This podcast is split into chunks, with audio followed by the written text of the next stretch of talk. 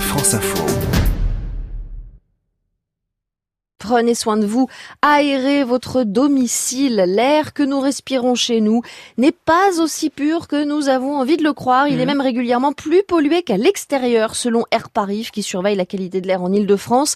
Trois Français sur quatre estiment pourtant que leur logement est relativement épargné par cette pollution. C'est ce que montre un sondage ELAB pour Veolia qui intervient sur la qualité de l'air dans les bâtiments publics.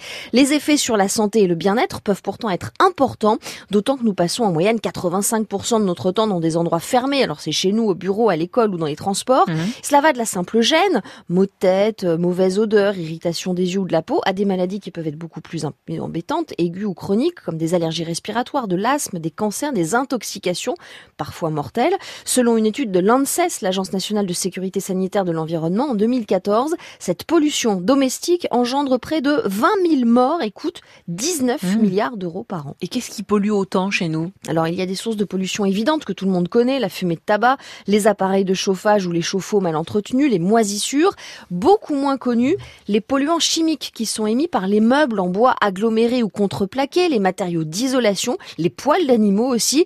Et puisque près de 40% des Français considèrent comme peu important selon ce sondage ELAB, et à tort, les peintures, Mhm. les cols, les désodorisants d'intérieur, les produits ménagers, la poussière, les acariens, les bougies, encens et autres parfums d'ambiance. Donc ça fait beaucoup de choses. Euh, que faut-il faire pour limiter cette pollution intérieure? Le premier geste, le plus simple, celui qui est le plus de bon sens, c'est d'aérer 10 minutes tous les jours, quel que soit le temps, Mhm. et faites-le aussi quand vous bricolez, quand vous prenez votre douche ou que vous faites sécher du linge.